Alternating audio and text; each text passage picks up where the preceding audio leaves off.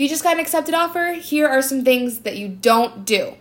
You're not going to open any new lines of credit, even if it's an Ashley Furniture Store credit card. You're not going to make any large purchases.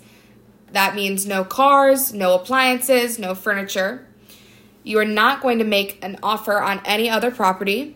You are not going to ignore your email or phone calls from me or your lender. You are not going to switch banks.